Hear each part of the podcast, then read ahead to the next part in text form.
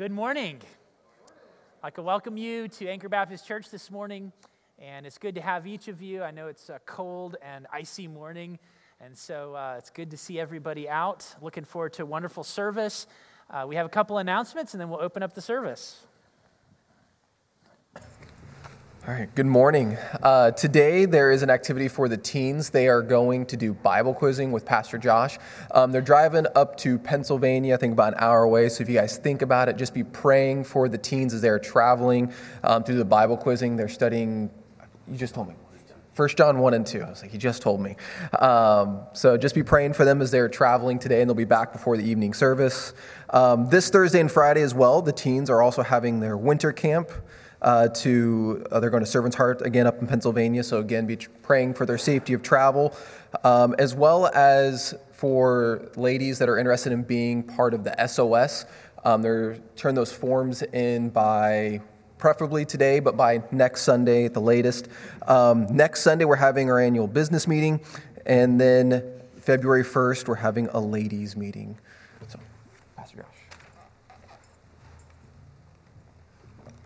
Our opening scripture reading is found in Psalm 119, starting with verse 29. Remove from me the way of lying, and grant me thy law graciously. I have chosen the way of truth. Thy judgments have I laid before me. I have stuck unto thy testimonies. O Lord, put me not to shame. I will run the way of thy commandments when thou shalt enlarge my heart. Teach me, O Lord, the way of thy statutes, and I shall keep it unto the end. Our theme for worship today let's rejoice in God's grace and respond wisely to it. Please let's all bow together for a word of prayer. I also want to mention that this Sunday uh, is Sanctity of Life Sunday, and there are several folks in our church who either currently do or have at different times worked at uh, some of the pregnancy clinics that um, the whole purpose of those uh, pregnancy clinics being open is to preserve life. And uh, people are involved as counselors, they provide support, they uh, let the ladies know um, about the options that are available for them uh, so that they can uh, keep the life of their child and that they'll have tools to help them uh, as they're trying to raise that little one. And so um, we really need to pray for those who are in those kinds of ministries. I also um, want to mention that we should pray that we will see a cultural change in our nation and that people will desire to have children, that they'll desire to raise them in the nurture and admonition of the Lord, and ultimately that we will be not just pro life, where children's lives are preserved, but people raise their kids well. And uh, we as God's people need to, need to set, set the tone in that area. So let's be out together for a word of prayer. Ask the Lord to bless this service and uh, pray for those who um, are very specifically involved uh, in these areas. Our Father, we thank you so much for the Word of God. And as it was read this morning, I pray that you will help us to think on these truths. As we sing praise to you, I pray that you would help us to consider the rich truths that we express in song. As the Word of God is opened and, and it's preached, I pray that you will speak to our hearts and help the Holy Spirit to work in us in a way that is very impactful through the Word. Father, I thank you for those who are involved in various ministries that are related to defending life and preserving it. Um, pray especially for those who work in the pregnancy clinics in our area um, who, are, who are working to advise and help women who are in difficult situations. I pray that as a nation we would turn to you, that we would see a cultural change in our land where people will value human life uh, from conception till the day a person dies. Um, I pray that we will, as Christians, have um, a heartbeat for um, the preservation of life, the defending of life, and ultimately the shaping of the lives that you give us as your people. And I pray that you especially bless our families, be with our moms and dads, that they would raise their children in the nurture and admonition of the Lord. And I pray that as a church we would have uh, just a godly example of how a Christian family should operate. I pray that your hand of blessing would be on this service and all that is said and done, and we ask it in Christ's name. Amen.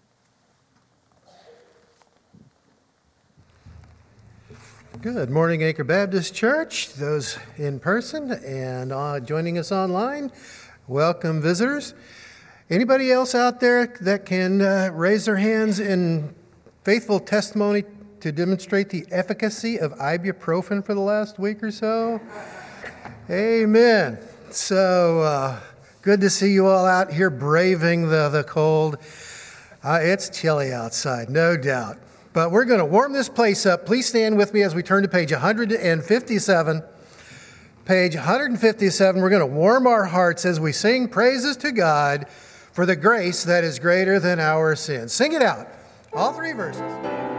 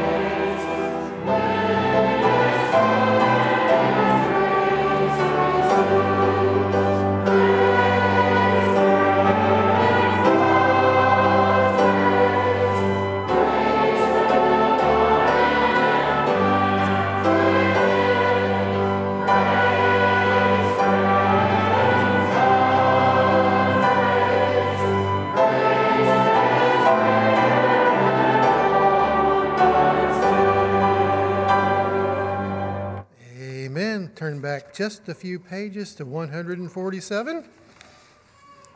Page 147. I think y'all are about to get warmed up on that one. Amazing grace now, all five verses.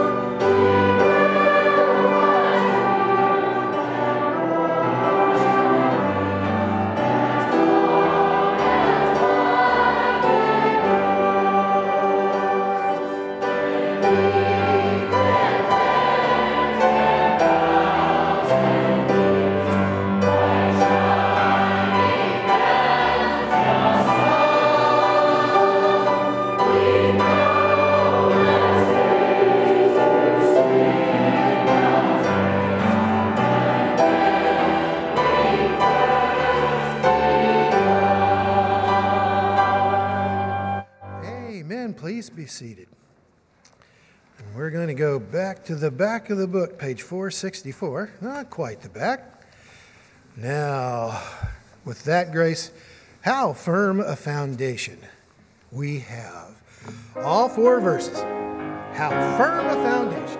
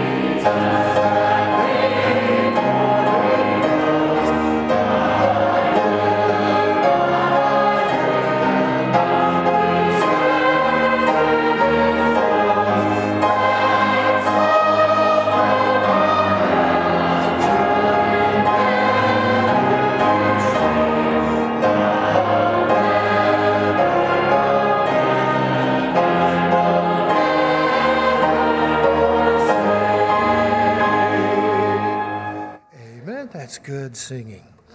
For our second scripture reading, we'll go to the book of Luke.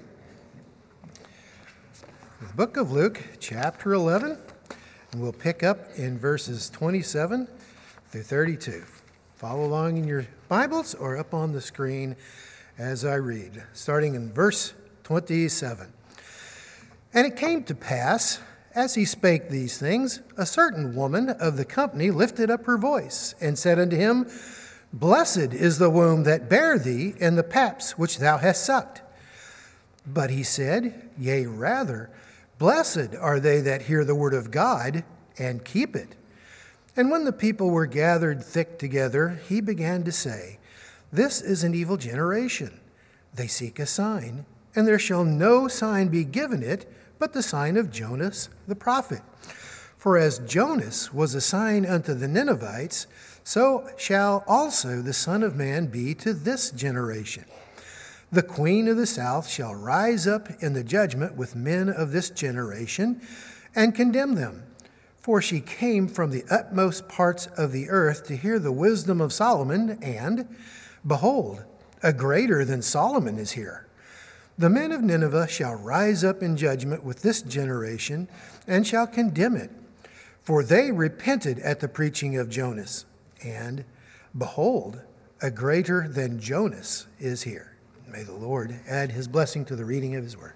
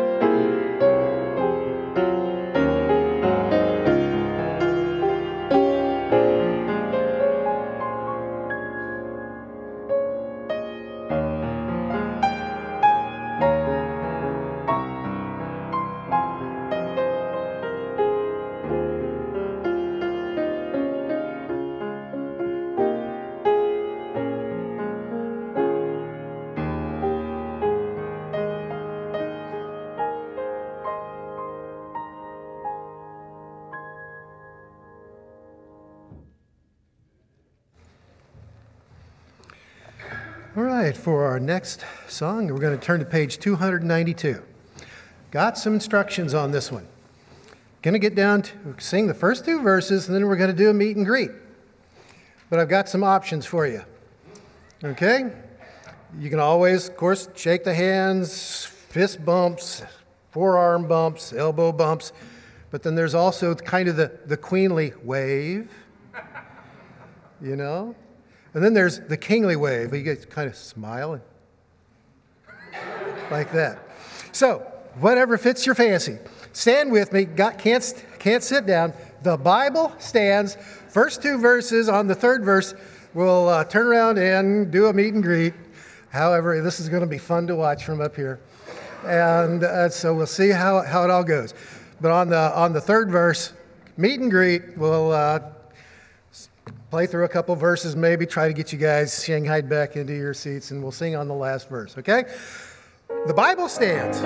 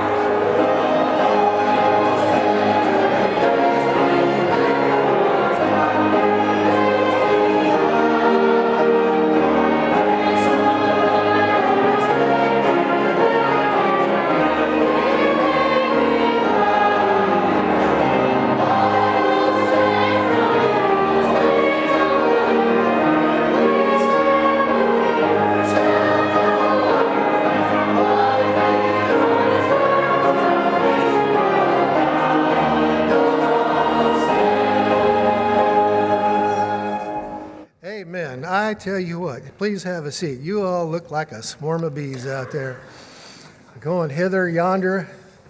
So, okay, for the next song, we're going to go to the Blue Book. Blue Book, or follow along on the screen, page 192 in the back. Page 192. Just jumped right by it. All four verses of Complete in Thee.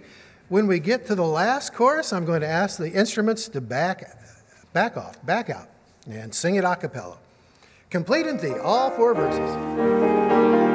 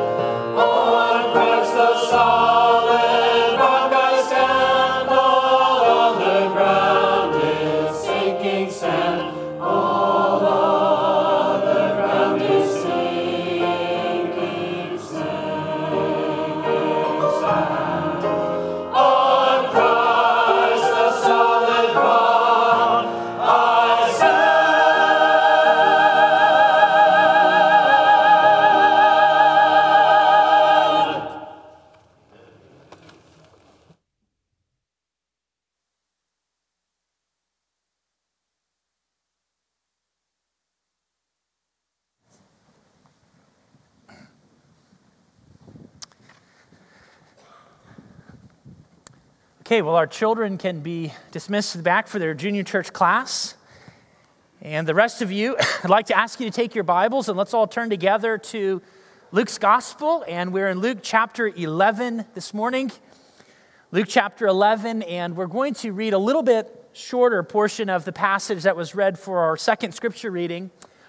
So I'm going to begin in verse 29 and we'll read down to verse 33. Here's what God's word states.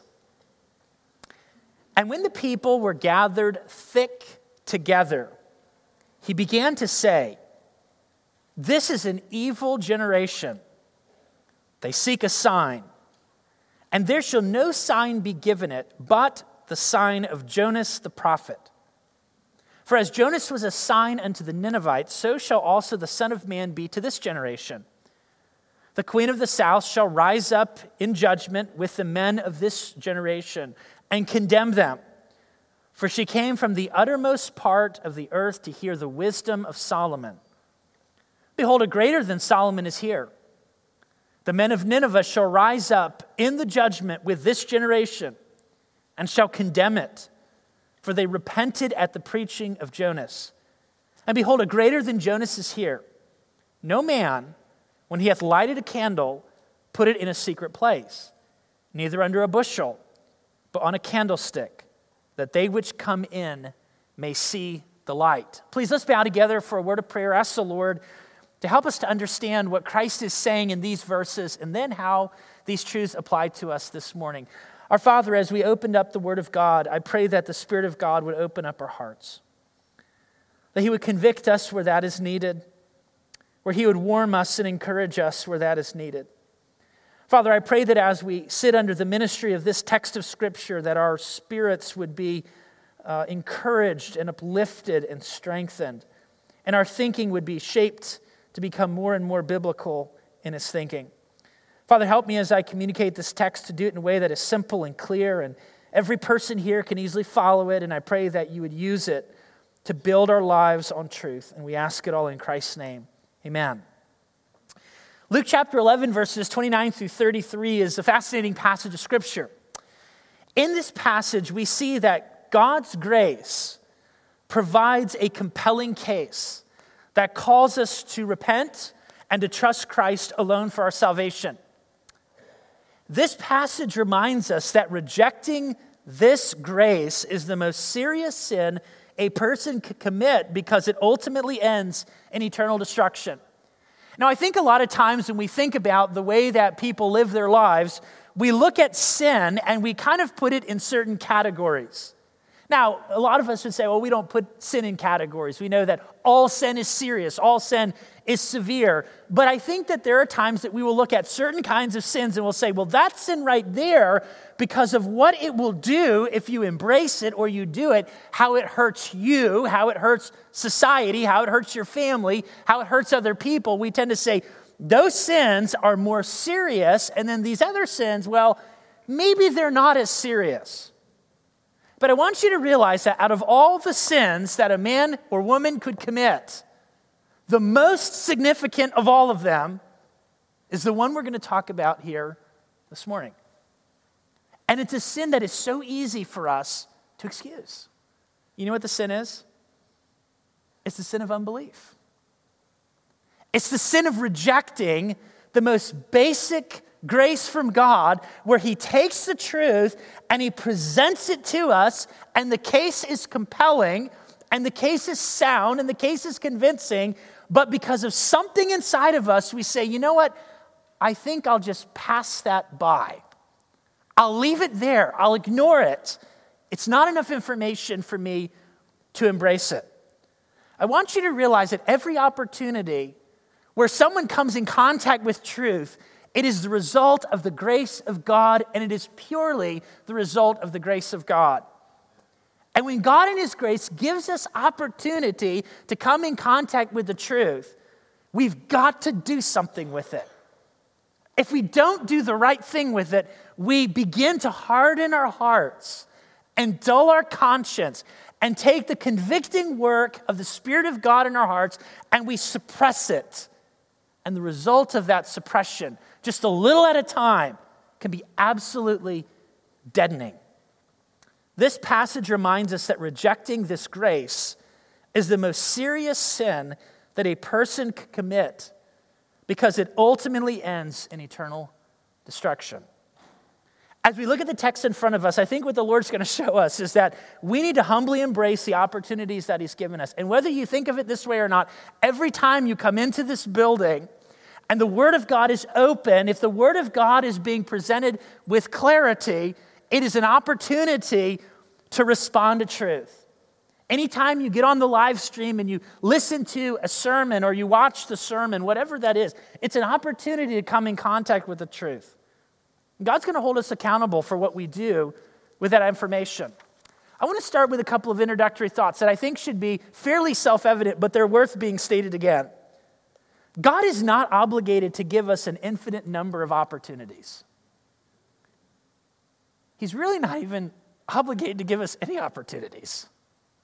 Now, I'm not saying that He doesn't. He gives us an unbelievable number of opportunities, but he's not under obligation. He's not under obligation to give us a number, an infinite number of confirmations to his existence and the nature of the gospel and the veracity of scripture and all those things. When God gives us an opportunity, it's his grace, it's his kindness, it's his mercy. And there's no end to the potential questions that we can ask ourselves. I want you to think about what it's like when you have someone who's about three years old living in your house.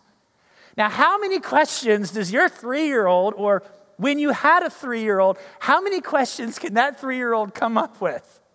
The answer is there's no end to the potential questions when they go to bed and they're laying in bed. Hey, daddy, I have one more question. Mommy, I have one more question. Guess what? The questions that a child can ask are infinite. And sometimes the questions that we want to ask God and we expect Him to answer are infinite as well. That's what we're seeing in these verses. We're seeing these people who have access to more information than you and I have access to. They were able to visibly see the Lord Jesus Christ. They could have reached out and touched him. They saw him perform miracles. They heard his teaching. They had the law and the prophets, all those things. And they're saying, Give us more, or we won't believe. Give us another, another sign, and we won't believe. Folks, there's no end to the possible questions. But I do want to say this faith starts with facts. Faith isn't just a feeling. It's not like a leap into the dark and I say, Boy, I sure hope this is going to work. It's kind of, I have this ice rink in my backyard. I'm so excited. It's finally cold enough to get on it. And, I, and you know, the first time that you step out on that ice. And I, I mean, I weigh as much as all my kids combined, okay? So if I can walk on the ice and it doesn't break, they're good when they're on the ice. But the first time I step on there and I hear this little crackling sound around the sides, I go, oh boy, what's about to happen next? And I just gingerly step out. The, the water's only uh, five inches deep, so even if I fall through, it won't matter. But I'm standing on it and I, I take the next step and I'm standing there, I'm like, okay, I'm good. I can do this. I hope you realize that faith is not this like leap into the dark. I'm just hoping that there's something there that I don't fall through. Faith's built on something solid. Faith is built on facts. And the Bible gives us so much information about this. When God called these people to believe, He wasn't saying, hey, just give me a try. I know there's nothing believable about what I'm saying, and there's nothing believable about what I'm telling you I can do, but I just hope you'll trust me. That's not what Jesus is doing. He's saying, Don't you remember what the prophet said? And don't you remember what it says in Isaiah? Well, here's an example of, of me fulfilling those texts of Scripture. That's the kind of stuff that Jesus is doing. Listen to some of the things that God has given us that are compelling reasons to trust Christ as our Savior.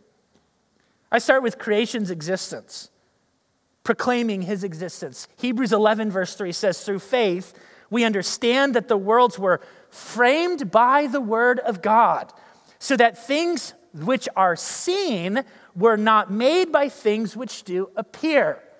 Now, what's amazing is if you did not have the Bible, and all you did was you studied the creation, you would have to come to the conclusion that there was a point when this started.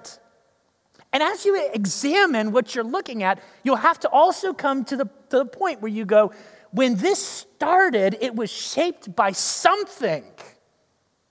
And that something has intelligence and wisdom and loves beauty and all of those things. I mean, think about something as simple as this. When you look out into your yard and you see like this coat of white and you examine the beauty of it, if that's, you know, if you like snow, I like snow, you look out at this beauty and you go, wow, so beautiful. But what you're not seeing is that if you walked up and you just lifted up the snow and you put it in your hands, you would see like all kinds of beauty in your hand because you would see all of these individual little snowflakes. Every single one of them is unique and different, yet so similar. And if it's a really light and fluffy and cold, dry snow, you can see all of these little crystals in your hand. So when you're looking at a postcard, you're not seeing the full beauty of what's there. I mean, you could go down, just, just pick it up and look at it and examine it, all these individual little pieces in your hand. Now, what kind of a person would say, well, that just happened by itself? I mean, really? Did your phone create itself?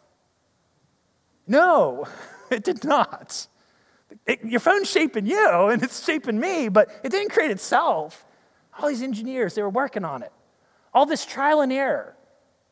I mean, 50 years ago, people would have laughed at you if you said, oh, you, you could like hold like your computer and all its computing ability in your pocket. They'd go like, whatever. What are you talking about? But, but you can. You have no idea where this is going to end. But what does it tell you? It tells you something exists because it was made, it was designed. There's wisdom. And that's, that's what the text is saying. Or in Psalm 19, it says that the heavens declare the glory of God and the firmament showeth his handiwork. There is no speech nor language where their voice is not heard. Nowhere, no matter where you go in all of creation, and you watch the sunset and you see all those colors, and you realize that those colors, I see them the way that I do because I have an eye, I have eyes that were designed to be able to do that. And there's all these little things that come together that caused me to see these beautiful colors.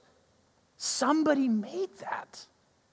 And when I look at it, I just go, oh, this is amazing. This is so beautiful. Why do I feel that way? Because I was designed, I was created. Romans 1:18 says that the wrath of God is revealed from heaven against all unrighteousness and ungodliness of men who hold the truth in unrighteousness. That word hold doesn't mean like they're like looking at it, go, this is really neat. They're, it's more like, I don't want to think about that. In unrighteousness, literally, because of the implications of there being a creator, I go, I don't want to think about this. They suppress it, they hold it down, they don't want to think about it. He says, That which may be known of God is manifest in them. God hath showed it unto them. The invisible things from the creation of the world are clearly seen, being understood by the things that are made, even his eternal power and Godhead, so that they are without excuse. That's what the Bible says.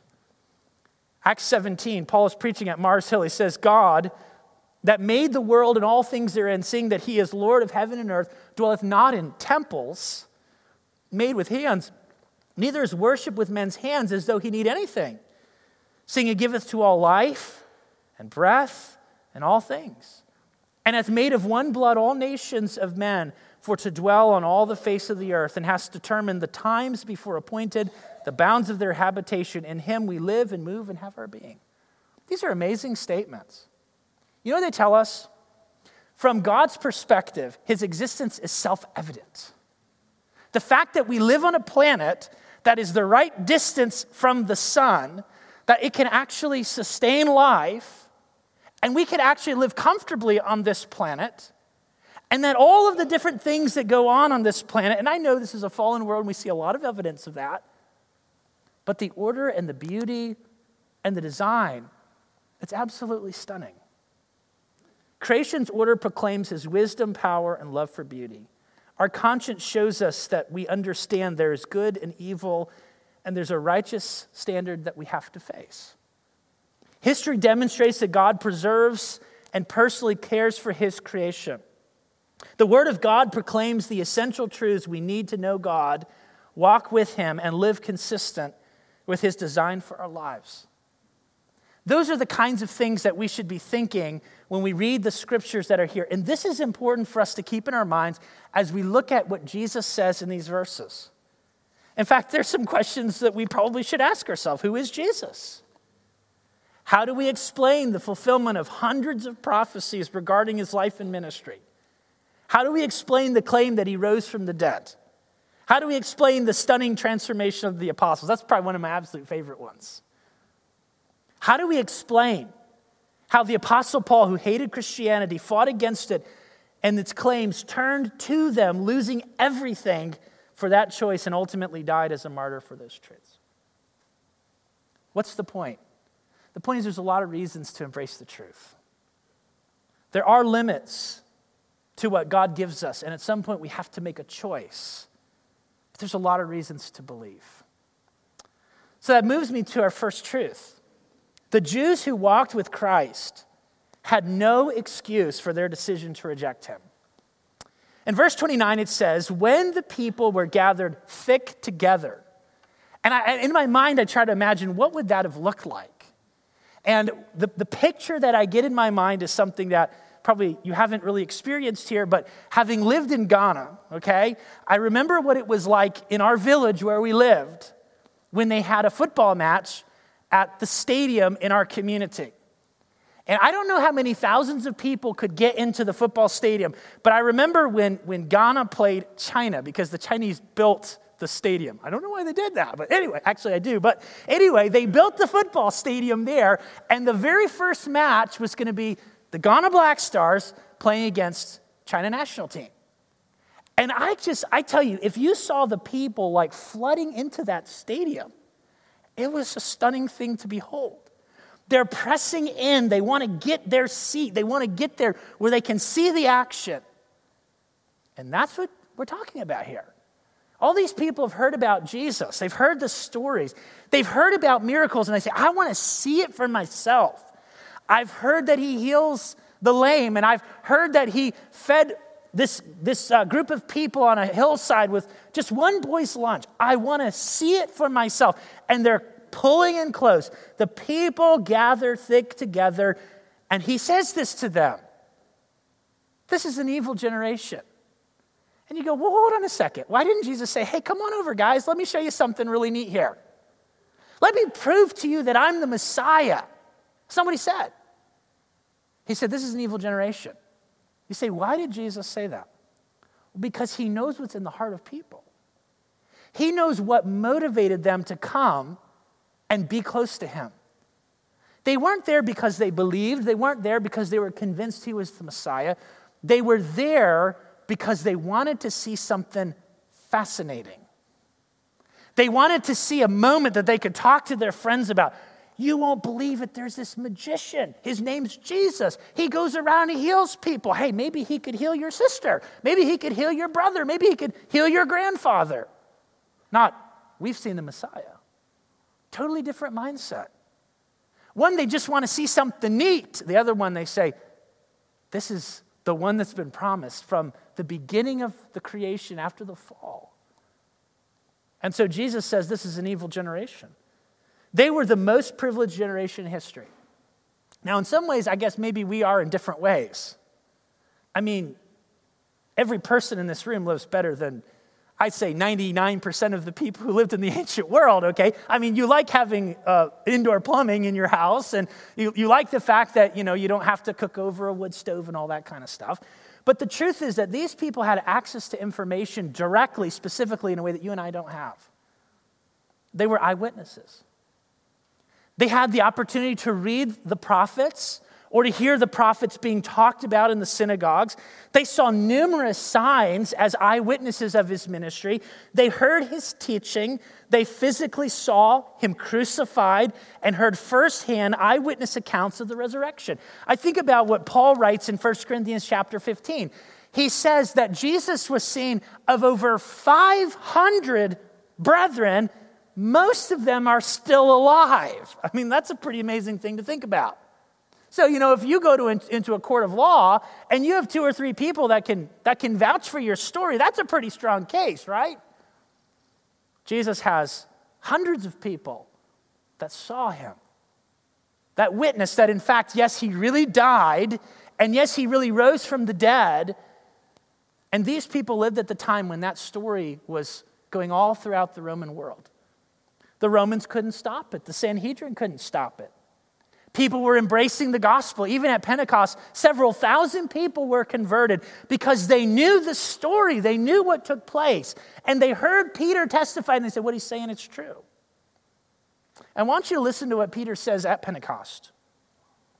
In Acts chapter 2, verse 36, he says, Let all the house of Israel know, assuredly, that God hath made that same Jesus, whom ye have crucified, both Lord and Christ. Now, when they heard this, they were pricked in their hearts, and they said unto Peter and to the rest of the apostles, Men and brethren, what shall we do? Now, why did they do that? Well, because they knew what he was saying was true. As they're hearing this testimony, it was unquestionably true. And they, they said, What are we supposed to do? How do we resolve this issue? He was crucified. What do we do? Peter says, Repent, be baptized, every one of you, in the name of the Lord Jesus for the remission of sins. Ye shall receive the Holy Ghost. For the promises unto you and to your children, to all that are afar off, even as many as our Lord shall call. With many other words, did he testify and exhort them, saying, This statement's very important. Save yourself from this untoward generation. What's Peter saying? All of the people that said, We reject what we've seen, God's going to deal with them. And if you want to escape that judgment, you need to repent and believe. You need to turn to Christ. You need to trust Him as your Savior. And if you will accept what He has done for you, He will forgive your sin. You'll experience his full grace. You will be brought into his family through the work of Christ. That's what he's saying. The second truth I want you to notice is that the level of their hardness should sober every person in this room. Now, it's very easy for us to look at them and say, I can't believe they were like that.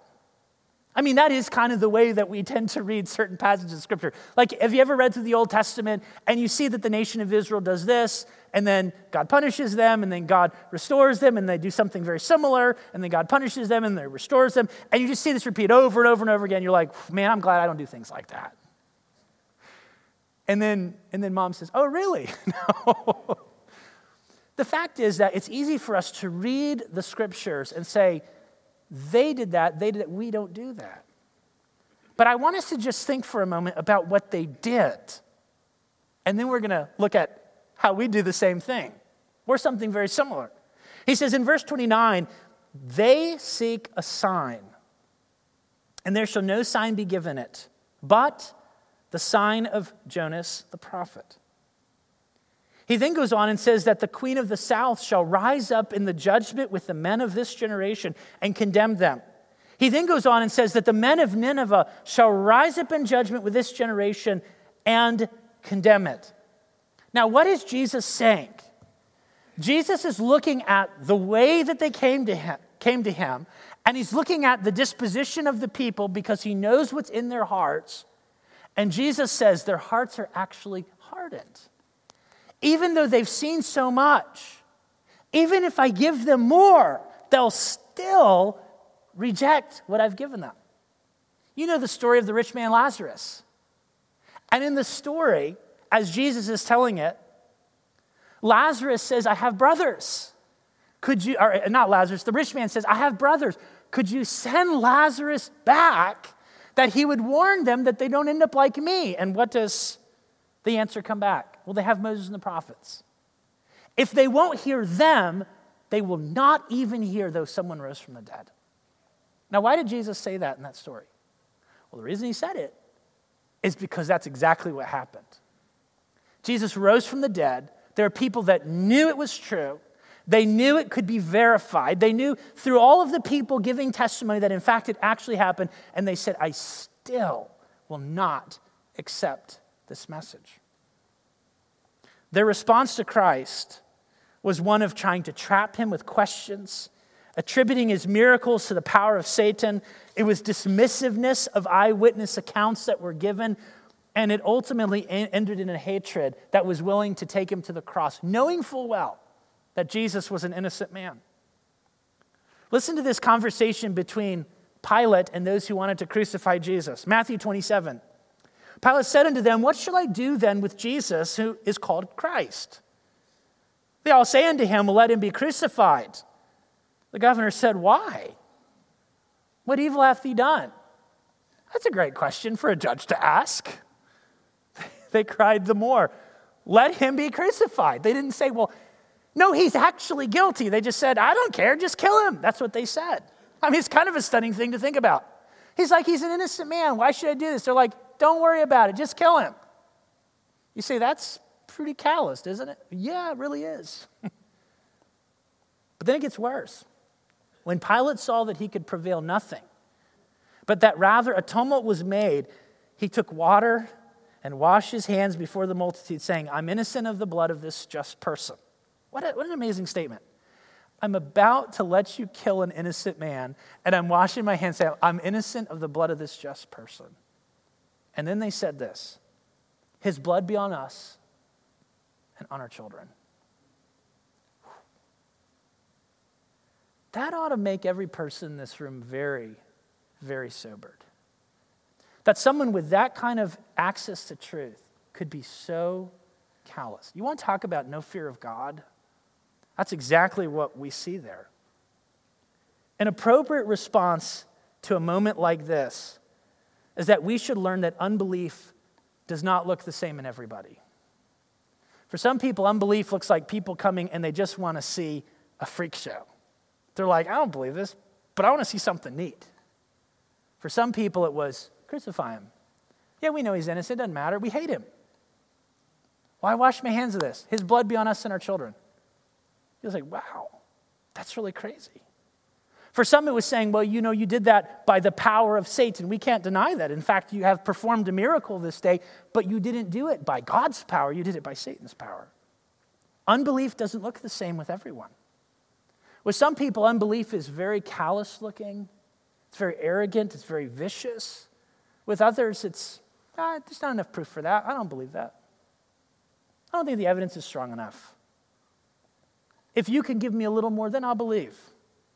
It can look a lot of different ways. Second thing is this we should learn that visible, undeniable proofs are not enough to make someone believe the truth. Isn't that an amazing thing to consider? These people saw the miracles of Christ. And instead of saying, oh, that didn't happen, they didn't say it didn't happen. They said it happened by the power of Satan. Do you understand what that testimony is saying? They didn't deny the fact that he did something miraculous. They tried to explain it in a different way. It's very significant. Third, we should learn that the root of unbelief is not a lack of opportunity or facts, it's rebellion, it's pride. Why did he say repent? It's because their attitude and their mindset was so set and so hardened that they needed to humble themselves and look up to God and say, God, be merciful to me, a sinner. This is the Messiah, and He's my only hope. That's what they needed to do. And so, unbelief is a serious matter. It's suppressing the truth and unrighteousness. God commands all men everywhere to repent it's the Spirit of God convicting the world of sin because they believe not on Christ. Those are passages of Scripture that, that explain what unbelief is and what it looks like. So that moves us to a third truth. We should be humbled by those who defied the odds and believed. Now, this passage has had a very negative tone to it, but there is a positive element as well, because he's going to bring up two groups of people that defied the odds, and when no one would have ever believed that these people would have believed, in fact, they did. The first example that he mentions is one that would have probably sent chills down a lot of people who understood the history. He mentioned the Ninevites. Who were the Ninevites? Well, I was able to go to the British Museum several years ago, and when I went into the British Museum, I had the opportunity to walk through these pillars that, well, thousands of years ago were in Nineveh. It's pretty crazy to think about. Like the actual pillars to that city. And that city was the center hub of this powerful and vicious and brutal empire. Any of our ancient history buffs out here, if you know anything about the Ninevites, you know anything about the people, they were a very vicious people, some of the most brutal of their time. And so, what does God do? God takes Jonah, the prophet in the northern tribes of Israel, and he says, Jonah, I want you to go to Nineveh and cry out against the wickedness of their city. And you know what Jonah does? He says, Not a chance. He goes down to Tarshish. He gets in a boat. He goes down in the bottom of the boat. He goes to sleep and he tries to pretend like this is all a nightmare and I'm not going to go to Nineveh. And then what, what we know next happens is that as Jonah is there sleeping in the boat, there's this horrific torment of a storm.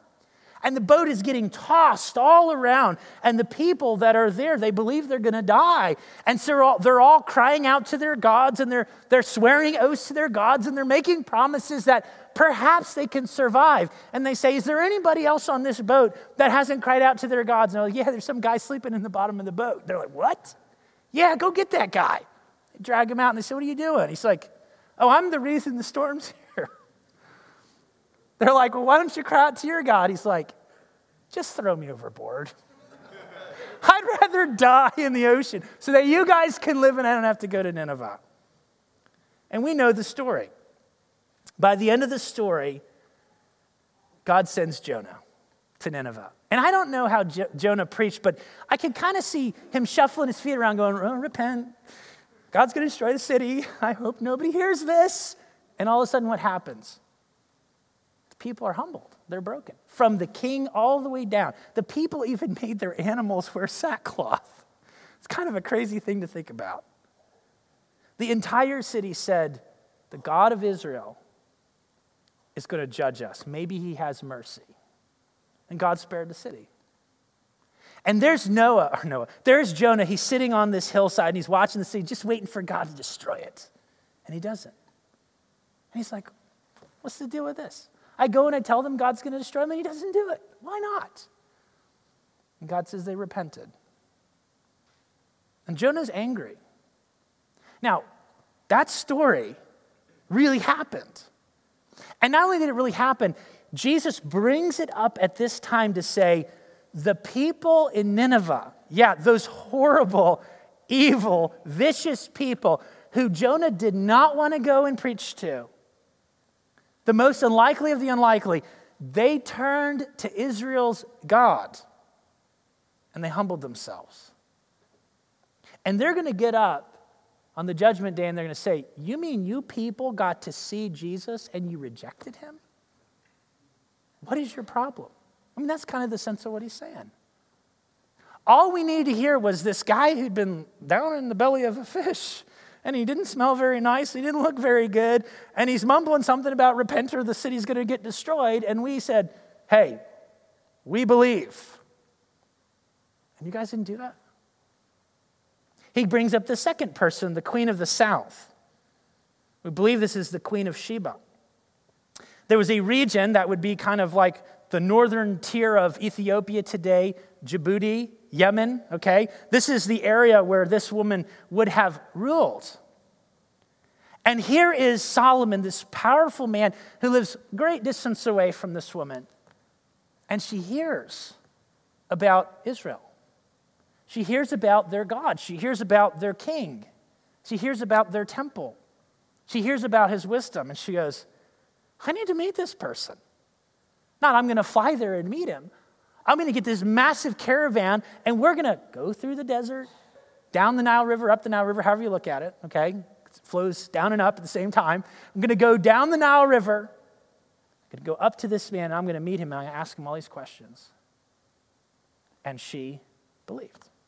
Second Chronicles 9 talks about this. Now think about these two examples. Both were Gentiles. Both were Gentiles. One happened at a time when Israel was weak and vulnerable, and by the way, would eventually be destroyed by the Assyrians. Very, very sad. The other happened at a time that was the peak of Israel's power and influence. There was no time in the ancient world that the nation was more powerful. One group experienced God's extraordinary grace by sending a rebellious prophet to rebuke their sins. One traveled extraordinary lengths to learn about Israel's God. One, the distance made it improbable. The other, the debauchery made it improbable. But guess what? They both came.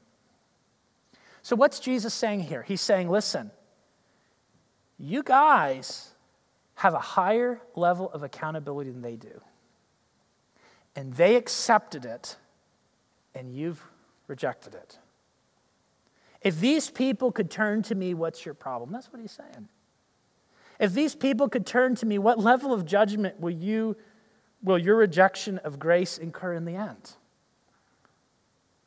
His words are humble yourself and learn from them while there's opportunity. And by the way, this, this conversation that Jesus is having with them, it wasn't like he was saying, So you've crossed the line and now you can't come to me.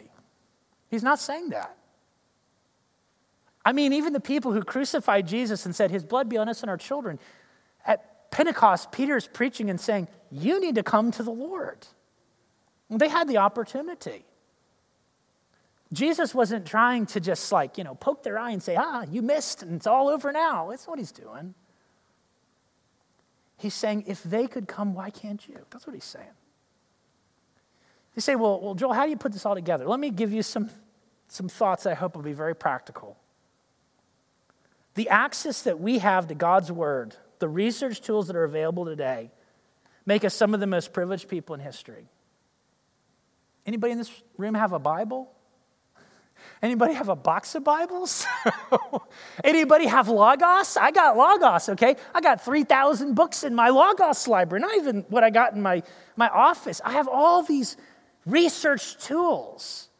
You can do unbelievable research today people who lived a couple thousand years ago, the, the, way that they were able to put together sermons and teaching without the tools, it's, it's quite phenomenal to think about.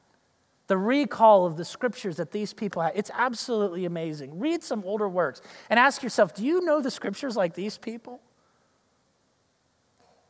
Yet, even though we have all that access, are we more godly than they are? If your answer is yes, I don't think that's true.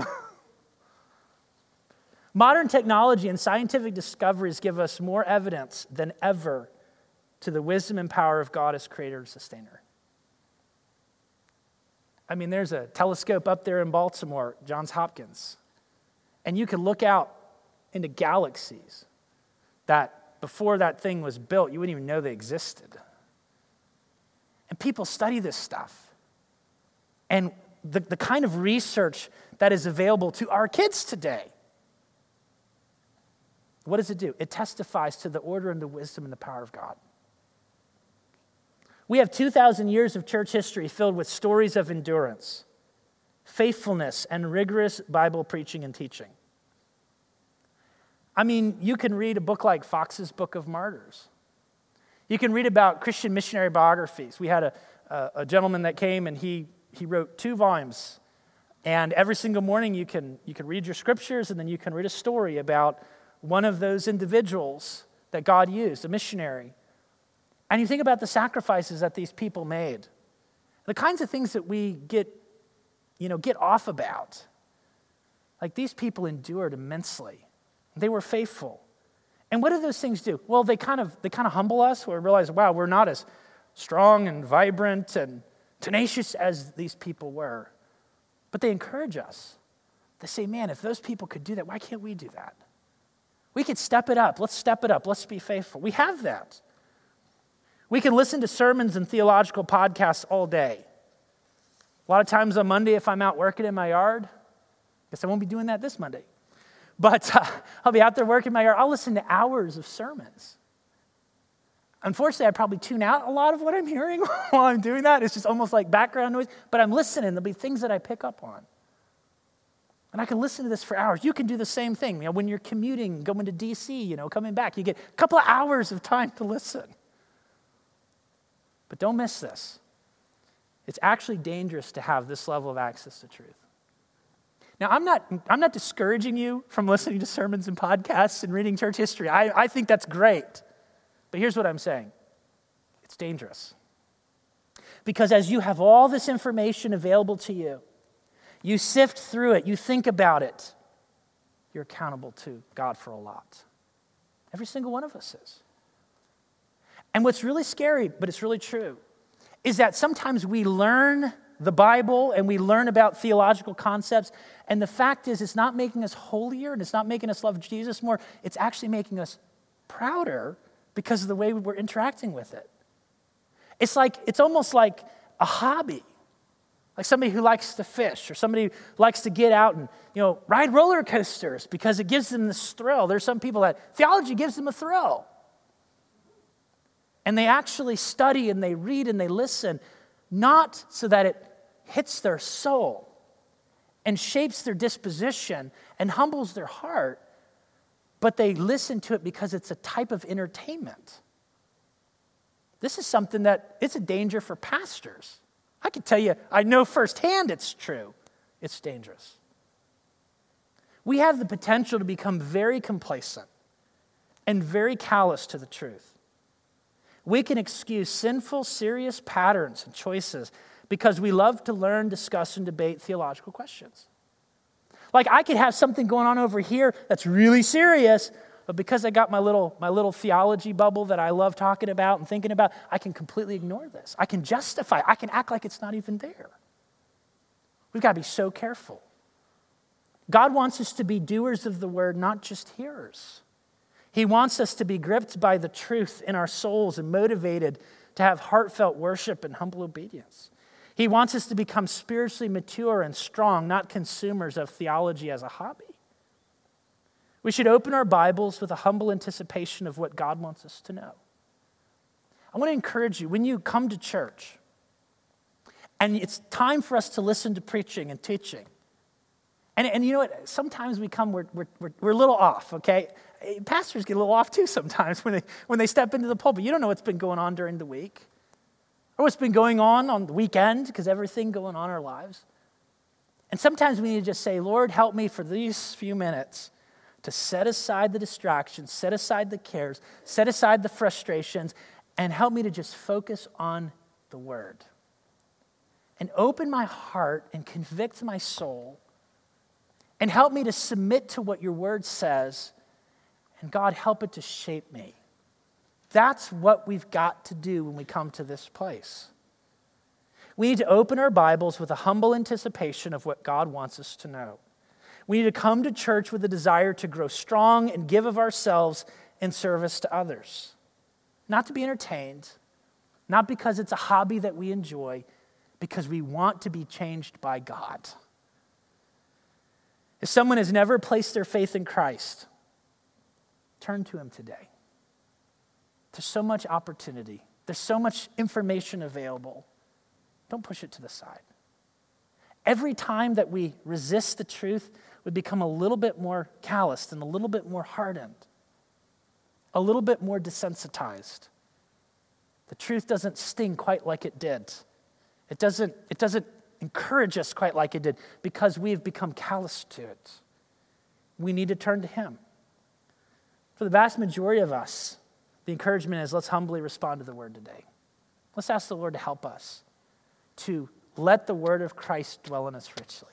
Let's bow together for prayer. Father, as we think about the word this morning, I pray that you would grip our souls. You love us so much. You've given us so much. You've done so much for us. And we have become very consumer oriented in our thinking. Many of us have become calloused. We're almost entertained by truth rather than being taught and humbled by it and shaped by it. And so I pray that you would help us, if needed this morning, to have a heart of repentance toward you, a mind that is thinking clearly about truth, and a heart that has deep affection for you. May we be doers of the word, not just hearers only. We ask it all in Christ's name, amen. Please, let's pull out of our, our hymn books. And you know, there might be someone here this morning who you don't know the Lord is your Savior. I don't know. If you've never trusted Christ and maybe you need to speak with someone about that, don't hesitate. You can come by, shake my hand, give me a fist bump, do the, the wave thing, whatever, okay? Say, Pastor, I'd really like to talk to you. I can talk to you today. I could talk to you sometime this week. But I would ask you do not leave this place. If you know you need to trust Christ your Savior and you're confused, you need to talk through this issue, please don't leave here without reaching out or send me an email. I, I can set aside time whenever needed so that we can have this discussion. And may all of us take the truth and embrace it this morning. Let's sing together, My Jesus, I love thee. I know thou art mine. 160, please, let's stand together. We'll sing the first and the last verses of this song.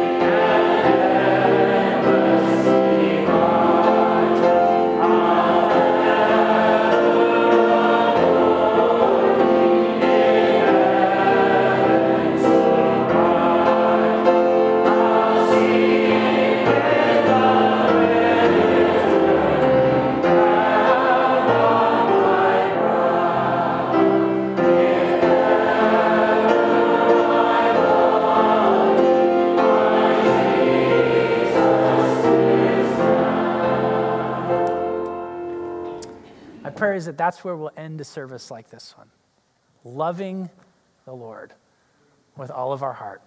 With all of our heart. Brother Bill Few, can you come and close us in prayer, please? And I hope that if you possibly can, you can join us this evening as we continue our series through Old Testament narratives dealing with the story of redemption. Dear Lord, thank you for bringing us here safely this morning.